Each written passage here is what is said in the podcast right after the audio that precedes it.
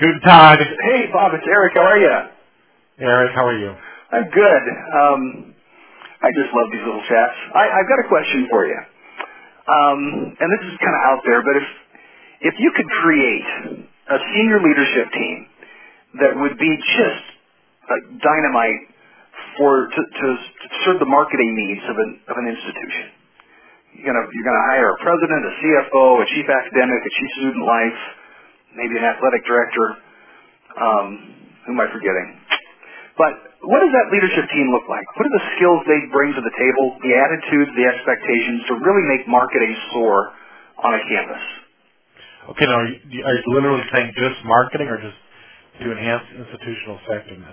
Well, let's focus on marketing, but I think ultimately, you know, we, we're going to spill into the institutional effectiveness as well. Well, you know, it's actually this is not. A, it's an interesting question, and it's not an unheard of question because we're seeing not a lot, but more campuses being run by interims. Yeah. You know, an interim vice president of this, an interim president of that. And one of the reasons, I think perhaps the big reason, and I think I've touched on this earlier with you, is that, you know, sometimes the issues are, un, they're not solvable or not survivable perhaps for the new president. And so you bring in an interim or two, they right the ship of state, they hire, fire, reorganize, whatever the case may be, and then they leave. And the new gal or the new guy comes on with most of the tough stuff dealt with and a much greater likelihood of being successful. That's interesting. Yeah, yeah. You never start with a you never start with a blank slate or a clean field. Typically, Yeah, no. there's some cleaning up that needs to be done. Yeah. Now, if it, now, if you really want to focus on marketing, Yeah. To me, the, the the chief marketing officer. This is going to sound totally crazy. The chief marketing officer on most campuses is your chief academic officer. Hmm. Really? Because he or she understands the marketplace, understands the need to align as much as possible what you offer with what students want and your competitors aren't offering, as an institution, you're going to flourish. And I think that means an amalgam of, of things need to be done. You need to add certain programs. You probably need to let some programs go, and I know that's extremely painful, and it should be. It should never be easy, but it should never be impossible. And I think the third thing you need to do is look at the the I would call it hybridization of programs. So it's not just engineering and business, but maybe it's a business engineering program Mm-hmm.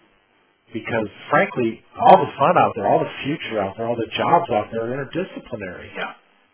So why, you know, sometimes I think we have academic programs are sort of an, an anachronistic accounting notion that are increasingly un- or irrelevant or less relevant perhaps uh, to students in the marketplace and employers. So, so I think if I had, if I was a board chair and wanted to turn around an institution, that would be my first hire. Wow. So a, Um, a, a, a chief academic officer who is sort of effectively the chief marketing officer because of the impact that he or she has on program product, basically, right? Absolutely. It, it is the difference between Apple coming up with products that people know they want and Microsoft coming up with products and a big marketing budget convincing people that they should buy these products. Interesting. And, and so I, I just, I think that, you know, at one level, I think every dollar we spend on marketing is an admission that our product is not in demand. Mm-hmm. And I know that's a gross oversimplification, but I think there's some truth there. Oh, I think so. I think I think there is as well. Uh, every client I work with has a biology program, and a chemistry program, and a French program, and a physics program or an English program. Um, and all of those are competing against each other in a marketplace that's increasingly having a tough time telling one from the other. So, Yeah. so if the chief academic is sort of the we're shifting the paradigm here becomes so critically essential in marketing success. What's the role of the president in sort of shepherding the rest of the senior leadership team and the campus to recognize and support the chief academic officer's role as marketing director? Well, I think that the president runs interference. Hmm. You know, is the internal communicator, works with the board, works with faculty leadership, works with donors. Um, you know, I think that the president, you know, the job of the president these days, and, and we've talked about this offline a number of times, is to real, really build the senior team that runs the school. And the job of the senior team is to run the school. Yep. Yep. And so the president's off fundraising and fundraising and attending to, you know, I was just at NAICU this week, so going to Capitol Hill and all that other stuff. So, you know, presidents basically gather in the resources, political, capital, economic, or whatever, that you need to make things happen. Mm-hmm.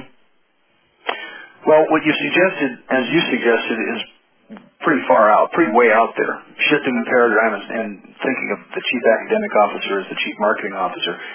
But I like the premise. What can a marketing director, or chief marketing officer on a campus do to sort of bring their chief academic up to speed to function in a little more enlightened way in service of the marketing operation? Well, on most campuses, the, the head of institutional research reports to the chief academic officer. Yeah. The head of IR is, is terribly distracted by attending to federal forms and state forms and all this other jazz. Yeah. It's not research, it's compiling.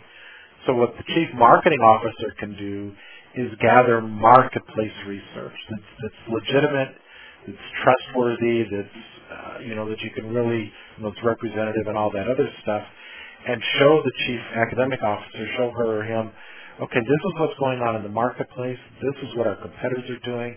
This is our net tuition revenue by program. These are some opportunities. This is what IPEDS says.